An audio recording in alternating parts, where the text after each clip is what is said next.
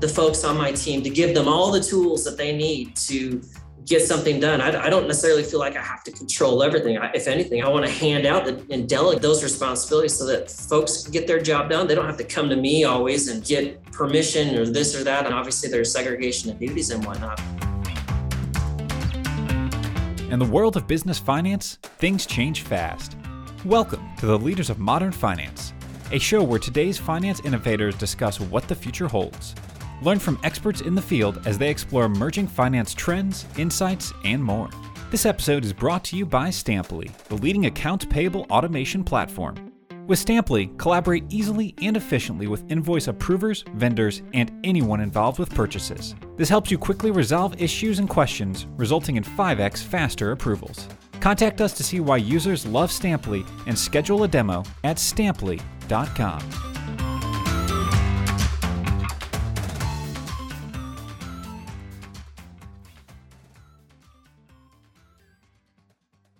Thank you for joining us on Leaders in Modern Finance. My name is Peter Taylor. I've been in various accounting finance leadership roles over the past 10 or so years. i am currently the corporate controller here at Purple, where we manufacture and sell a variety of comfort solutions such as mattresses and pillows, all here in the US, and all of which utilize our proprietary squishy grid you see right here, a little bit behind me here. Now, for a host of reasons, I sleep very good. And one of those being my mattress, of course. I'm not saying this to try and sell anyone because as folks who know me best know, I'm just a lily accountant and couldn't couldn't really sell water to a camel. But trust me, it's the best mattress around. And since working here for over three and a half years now, I simply refuse to sleep on anything else. Even my three-year-old daughter insists on having her own, as do all of her older siblings. Enough about my sleeping preferences. When I do get out of bed in the morning, and head to work. I go with a drive and with a passion for being part of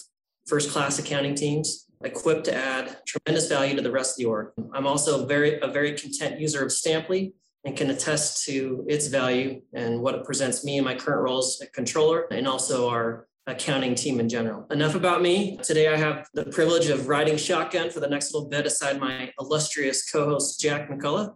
Jack, uh, now why don't you go ahead and introduce yourself and get us started?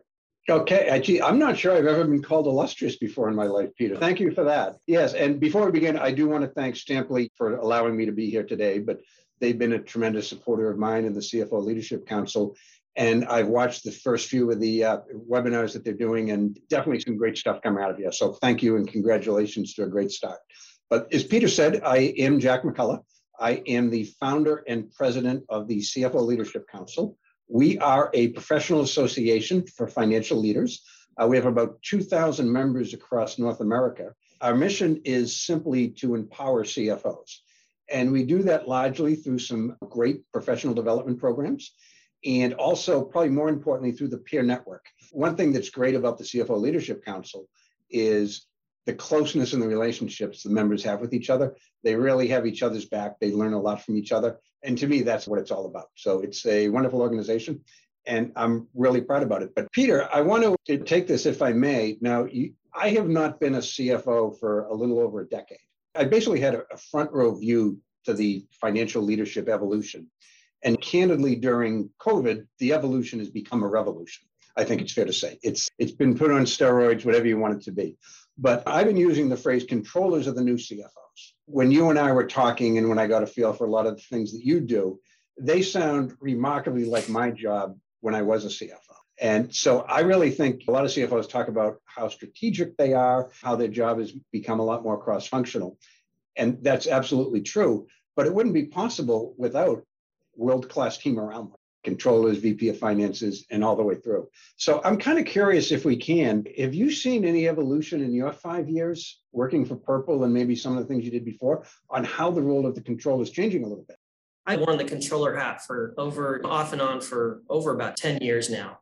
And every role is different, of course, but certainly the skills and the tools, the tool sets and, and, and the have changed over time. I think when I first jumped into a controller role, just the technology that was that was available at the time didn't really lend itself to much more cross-functional interaction perhaps with with my that role back at the time which wasn't really it was the CFO role, but it was a, it was like a VP of finance. But yeah, being able to scale with some of the tools. I, I know in the first role that I had, I wore that hat of not only closing the books as just a typical accountant and having that high level review, but also looking and helping my boss, the VP of finance, or really the CFO, in, in the budgeting, forecasting, and planning side of things. And so that was you know two different hats that I was wearing and something that at the time everything was all sitting in Excel and multiple thousands of spreadsheets here and there and piecing things together. And so working at that level was was not the the easiest and was it didn't allow for much of myself to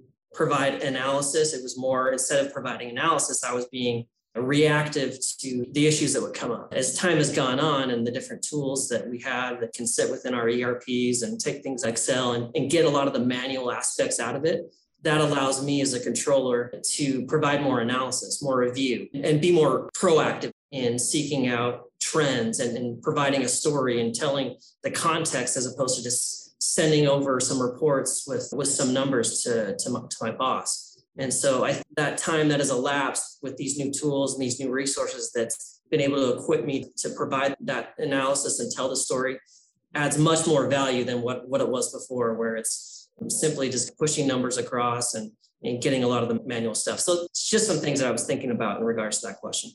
Okay, yeah, that's fantastic. And you mentioned automation in there a couple of times.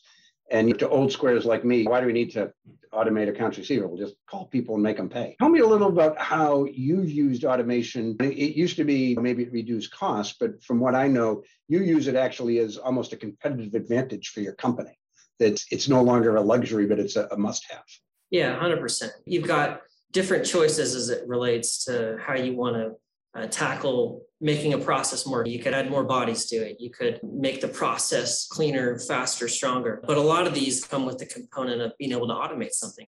We're living in a time now where there's so many different tools that you can integrate into your accounting systems that will never mind the the tools that you have in, in, in these modern accounting, but you can implement those and get those automated. I mean, Stampli being a great example of something where you can leverage the use of AI to assist with 80% of just the data input, something that in times past was something that you took it for granted, the fact that you had to get all that data in the system. Whereas now you've got these tools that can just not only get this data in the system, but allows you to gives you the opportunity to do that 20% of stuff that's really your skill set that really allows you to spend the time on the stuff that requires the most attention and the most dating through systems. What gets me out of bed in the morning is really automating stuff through processes. I live and breathe in excel all day long and with that tool just being able to take anything that's manual jack i hate something that's hard coded in excel. That's something that just i see that i'm like what? Kidding me? And so taking something where I'm able to draw on the source data. I'm able to apply some logic in, in whatever formula, wherever you want, and then having that flow through. That that for me, that's just something that I really look forward to do. In fact, I just spent the last couple of a couple of days getting a process aligned. We had a we have a wonderful, amazing revenue manager here in my my current organization who, who's deciding to, to go find greener pastures somewhere else. And so obviously I'm going to have to provide uh, some sort of interim transition by the time we can find someone else. And so looking at the current workload of what they have and thinking, man, this is a lot of work. I don't want to do this. How can I make this easier, faster for me? Because I, it, it's all about working smarter, not harder. My dad always taught me to work harder, but spending all this time to revamp a spreadsheet to get it to where it's push button as opposed to manually having to go into each cell, document a specific thing that's just something I, I, really live for. And as time goes on, with all the skip, the tools that we have, it's something that is we're able to avail of ourselves of, of much more of that automation. So just some thought.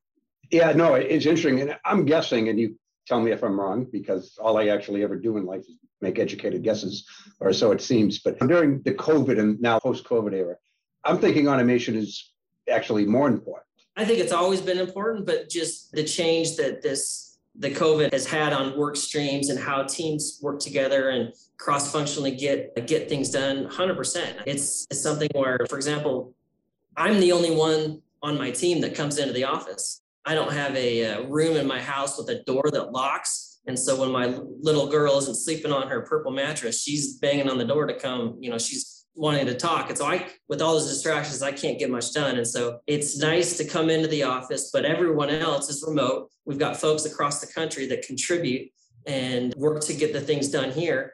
And that was something that before COVID, it was a given. Everybody would come in and that had its own challenges and that had its own benefit.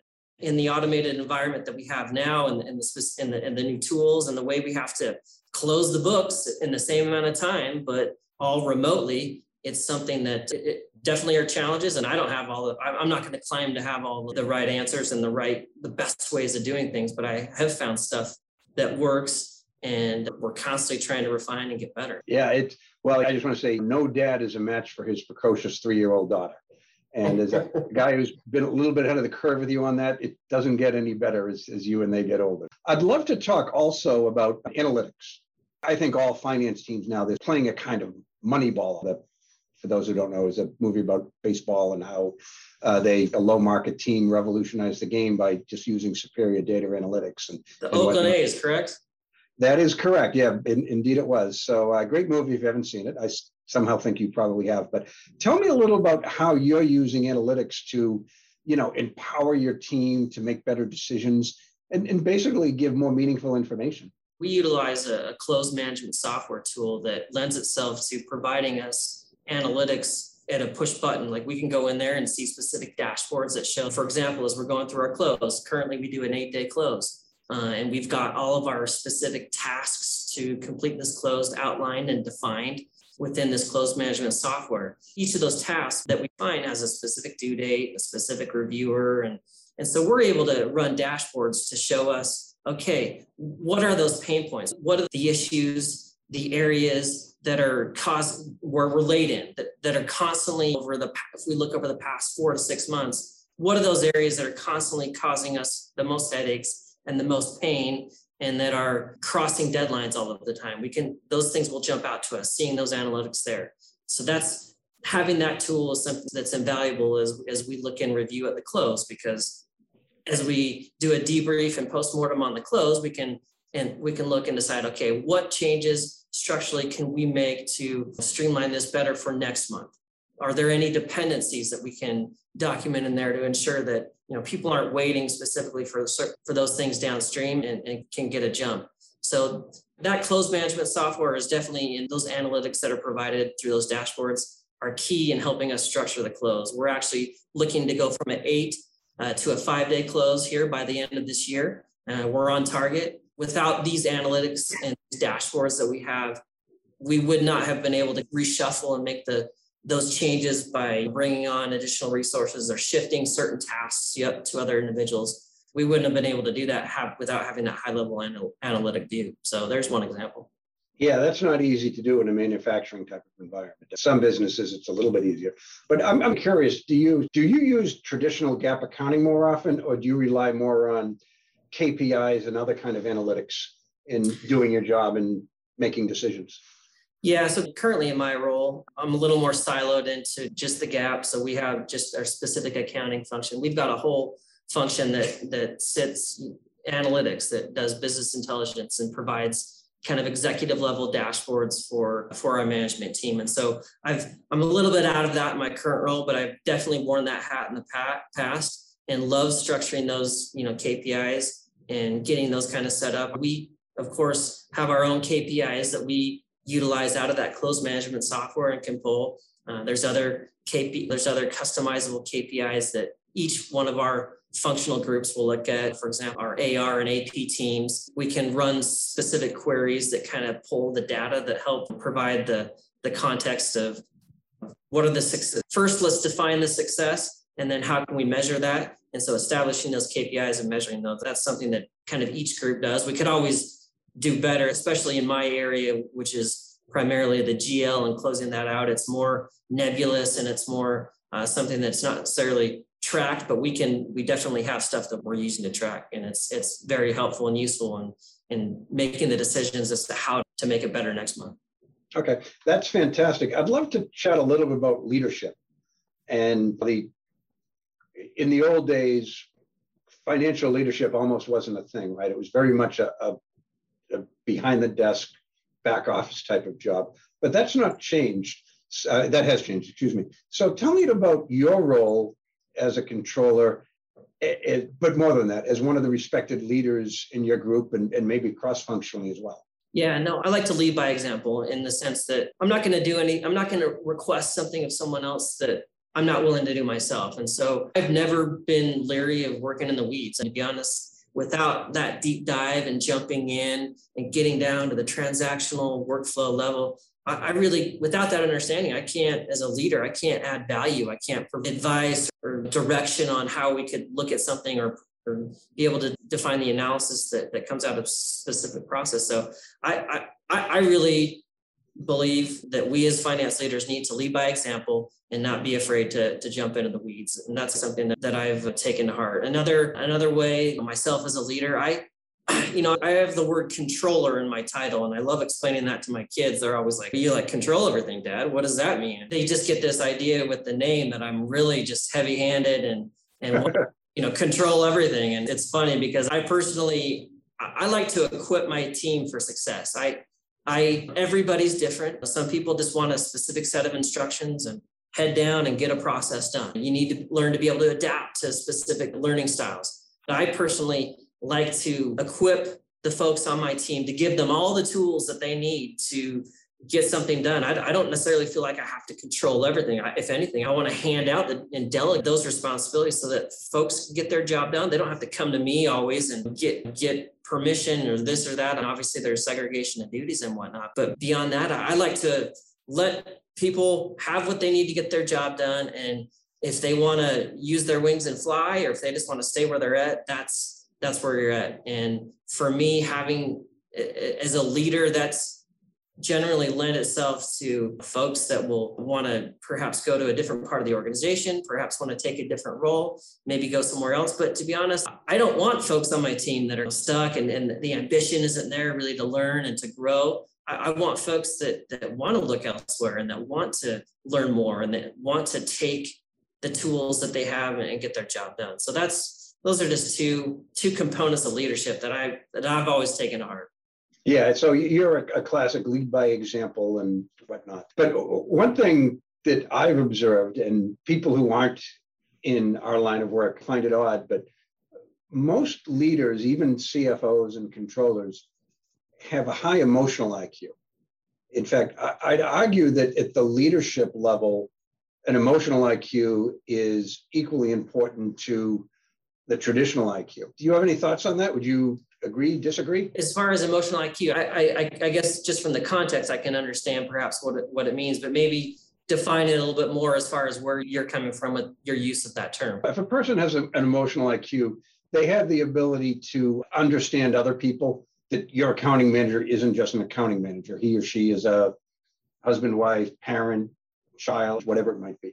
So you can understand the full person, and you also are cognizant of your own presence the things that they're aware that you're aware that things that you do as a leader impact other people in subtle ways that may not be obvious to you, yet they still do. That's that's not a textbook definition, but within a no, business no. context. So. Yeah, that's helpful. No, it's it's something that I strive. I've been striving since jumping into these managerial roles in finance and accounting teams to to achieve that, and it's something that I'm learning and striving for each week as I come into work, I find that you do connect. The more connection you have with your team and the individuals on the team, the stronger cohesion you're going to feel as a team. Getting together for activities, getting together for lunches. We, as much as we try, since we're dispersed across the country, rarely do we get opportunities to come together, but a lot of times that just means just having a Zoom meeting where we can all just sit down and chat. One-on-ones or something that's that's a key component and something that you try and uh, leverage and you know, technology is helpful. It's nice for us to chat like this, but it's even better when you're in person and you can take those subtle cues and, and learn and just and have that personal touch is it's unfortunate that we've we're lacking a little bit in that but having that emotional iq is key because i've seen controllers that don't have it and believe me, a lot of the words that I hear from some of those teams anecdotally, you hear the word toxic a lot of times, where when that's lacking, it's something where I, I, think folks, when they think of the prospect of getting out of bed to go to work in the morning, it gives a, a, a sick, a sick feeling in their stomach. And that bleeds over into the work that's provided and, and the work that's and the quality of work that comes. And so focusing on that, like you say, that's probably more important than anything else that you could provide as, as a leader in your accounting finance role and something that is only going to get more important as uh, as time goes on. Yeah. There's a debate about leadership. Can you become a better leader or you buy around your 18th birthday, are you the leader that you're going to be? It sounds like you've actually, and I kind of think it's not a, much of a debate, but it, it sounds like you've actually worked hard to become a better and more uh, a better leader. And even if you, you didn't think of emotional IQ, to develop a further emotional IQ. Is that fair to say? Yeah, 100%. And that's, yeah. And I strive, and it's something, like I said, I think without having that component, you're going to get teams that just don't connect and don't don't feel like a team working together that have the same goal in mind and that, and that have a passion to come together and work. Okay, that makes sense. Before we went on the air, you had suggested that we talk about what you called uh, gold standards that remain. And I'd like to, I think we have time. Can we go through all five? And I'd love to just get your thoughts on, yeah, certainly. you know, why you've identified them as the gold standard. I'll just read them in the order you gave them to me, but, and they make a lot of sense to me. Clearly defined and documented processes.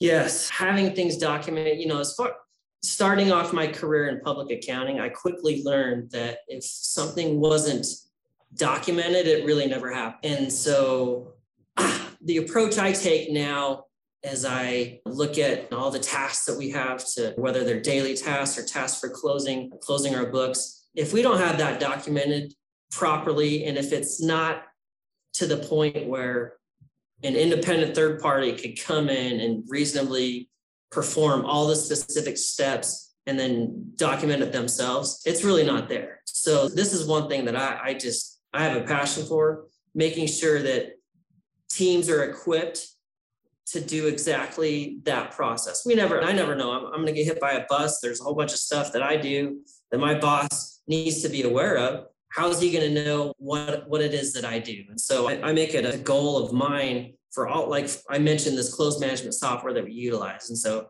I look at all of my tasks that I specific task close or daily tasks, and I make sure that every single one of those has, for example, just a high level understand explanation of what it is, just a couple sentence, one sentence, a couple sentences. It has just to provide some context. It has a link to a screen share where anyone can click on that. It'll pull up a screen share of walking through specific steps of whatever reports are pulled or where things are played, what, what is done from start to finish. And then if this tool allows us to upload that specific support, that evidence for that task that was done, and so it provides all that context all in one. Every single one of my tasks has to have that gold standard 100% right off the bat. And so that's for me. And I take great pride in that. As the controller, I'm always trying to uh, work to get the rest of the team up to speed. That's the standard that we want to work for. And so the rest of the team is working to get to that level of there's the task, let's click on the link. Oh, I can watch and see. A lot of times they're longer recordings than someone would like, and you can actually overlay audio of folks talking through a process of, of analysis that they perform and who they need to talk to in the organization to get stuff and what emails are sent back and forth. And so having that all documented without it, as far as I'm concerned, it never really got done, and that's uh, that's the end of the story. I certainly hope you don't get hit by a bus for reasons other than, than, the, than, the, types you discussed. But you're building on that a little bit, and I think that was great. But you also uh, mentioned that clearly defined roles and responsibilities, and in particular, you were thinking of when you're implementing technology that's cross-functional, not just within the world of finance and accounting. So talk a little about that, if you would especially when implementing things. I think a lot of times we forget that a specific tool is going who the stakeholders are going to be.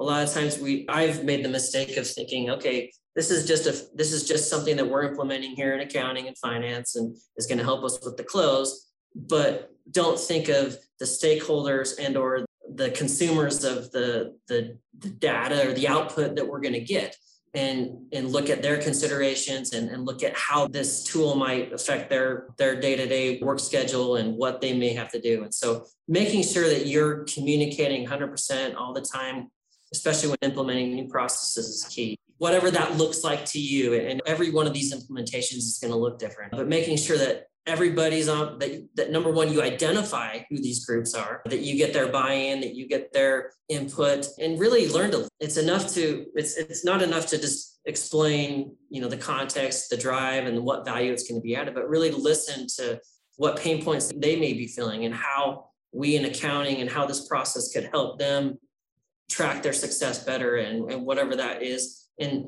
and maybe look at perhaps things that will make their job that might prevent them from getting their uh, tasks done properly. A lot of times implementing a new project is going to make their their jobs uh, instead of easier, it may make it more difficult. And So making sure there's communication that we're listening and having stand-up meetings, whatever that looks like. But that that's key is identifying those different groups and then making sure there's a there's constant communication. And without that, it's I think a lot of times those implementations are bound to fail. Yeah, you reminded me of the art of war. Every battle oh. is won or lost before it's fought. Yeah. It, it sounds like there's something we learned from that. If you do a lot of the upfront work with the communications and planning, if you fail to do that, it seems like you're probably going to lose anyway. Yeah, and, and you mentioned planning. I mean, that's that's super key. I, I know from you know personal on a personal side, like whenever we plan, we just got a travel trailer and it's something that where I hate planning, traveling. I like to just get up one day and oh, let's go here, honey, type thing. But when you're taking around, you you end up paying for the fact that you don't plan. Whatever that looks like, you may get somewhere and there's no available spots for you, or you forgot to bring a host of tools that were required for your uh, propane heating system to work which incidentally happened uh, last week for me. Yeah, don't take your travel trailer out in the wintertime without making sure and planning for your heater to be working properly. Yeah, that's a solid tip, I think. So cool. But I, I wanted to chat also, you mentioned about business policies and practices and how they need to be aligned and even updated where applicable. What can we learn from you about that? Yeah, people hear policies and procedures and those type of things. And a lot of people just feel those are like cuss words. In accounting, we have we live and die by those, unfortunately. And it's with the organization making sure that those are communicated properly is really key. Our role is safeguarding the the financial well-being of the company. That's something that that we need to make sure the rest of the organization has understands how important those are. And a lot of times that requires the management to communicate that down to the rest, you know, add a little extra muscle as opposed to just the controller saying something. But really, it's key to make sure that those are updated. We look at all of our accounting policies at least annually once, and that's something that we want to do to uh, make sure we're in line. It's it's a review that we have to get, we have to do to ensure that times change, and so what one capitalization threshold was uh, a year or two ago, maybe we want to change that and, and bring in the different parties. Do we want to up the threshold to 10,000? What, what would that do? What would that affect be? And making sure that we're looping our tax folks and looping in our engineers and, and, and making sure everybody understands what that might mean. But looking at different policies, it's it's something that's super key. For us, we're a direct to consumer manufacturer. So it's not super, our balance sheet isn't super complex, and we don't really have too many complex revenue recognition issues that we have to deal with from a revenue recognition policy, but it's really key to get those established. There are ones that do have a little more new, and we're establishing right now, just like, for example, here, some specific policies around uh, certain warranties on certain products that we're doing. Those have a very long lead time because it's tied to a specific product release. And so making sure that all the parties are engaged and we understand the specifics of a, of a product and what and how the customer support team is going to go to make sure that those are that we take care of our customers. It, it really requires a long lead time and, and making sure that we have that set up. So uh, 100%, you got to keep those top of mind no matter how boring it is to write policy or review those each month. That makes a lot of sense. And I want to go back your your leadership instincts with this, but I've heard the phrase upskilling quite a bit lately. And the idea is just bringing your team up to speed, keeping them on the cutting edge of modern practices. But you talked a little about just making sure that everybody's properly equipped with training, experience, skills. Chat a little about, about your philosophy on that, if you would. Equipping my team for success is key, but it's a tricky line because I, I want to make sure, and in my role specifically, I don't want, there's a little bit of hand holding, but I don't want to handhold too much where someone's going to maybe get used to that and they're not going to be able to spread their wings and, and, and, and run with a specific role. So for me, yes, overall training, we equip all of our folks when they get on the job day one, making sure that they're up to speed on all the different tools that we utilize. But for certain tasks, I expect instead of just like a, a general training, more of a one on one behind the shoulder. I know for me personally, I learned a heck of a lot more when someone's over my shoulder showing me, hey, this is that, certain instances, learning to adapt, but having every one of those components, the general training uh, and then individual specific training, that's really key. And then back to the whole documentation that we talked about earlier, having that already assigned to a specific task and certain desk procedures of someone, if I'm not there for the day and we're cross training on a specific task, they can just click on something and watch and see how somebody goes through and analyzes and performs a specific procedure. Yes, it's key, but with the understanding that everybody learns differently and being able to be in a position to adapt to that, I think is uh, is key. And then your final gold standard was around the control environment, specifically as it relates to proper data capture. And you seem like a little bit of a data guy. Talk to us about what your philosophy on that is, if you would everyone comes to me as like the specific guru of our accounting system. I get a lot of questions, which is great. I love it. I've learned to utilize specific uh, searching queries within this the system that we utilize, and and I've I find it to be very beneficial. I, I love to be the guy that someone comes to to draft a specific query to come up with some reports. And the tool, the financial accounting software that we utilize, is very easy for a non software developer guy like me to drum up the, that kind of analysis and those types of reports. So I love being that guy.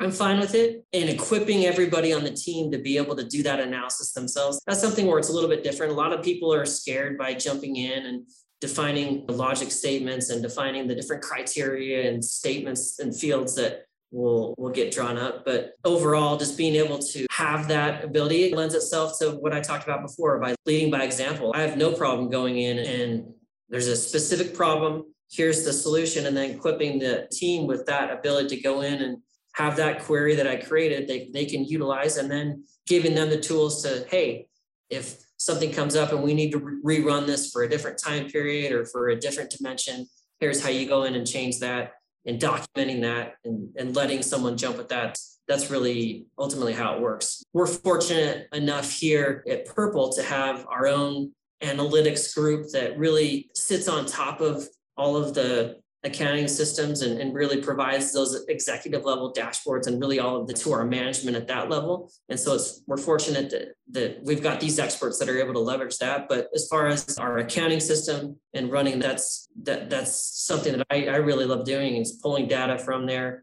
and getting it to the point where there's not a lot of manual massaging to the data, really just configure the searches so that we can drop it in, run our analysis, whatever that may be, and having it go a lot faster than just reviewing one by one manually something i th- those are my cuss words manual and hard code yeah. Those are your cuss words that's as bad as it gets for you huh? i'll hold back because this is probably a pg type of crowd out of respect for but i just have one final question for you sir Certainly. How do I get your mattresses? You had me sold uh, right at the beginning of the program, and I didn't want to forget to ask. Yeah. So here, like as, as I was showing you, this is the the, the squishy grid. Uh huh. Hits all your pressure points. It's amazing. Purple.com, all, all the great, great deals are there. We've got some amazing sales coming up here with Black Friday. I think those sales start next week. But it's an amazing bed. There are various different beds for different, some like it firm, some like it soft so you're able to check that out. You can go to any, we've got various stores across the country. I think we're opening, you mentioned uh, you're in Boston, is that correct? Massachusetts. I'm a little, I'm closer to New Hampshire, but yeah, the general area. Yeah, so I, I think we're opening up a store in Somerville, if that's anywhere near you.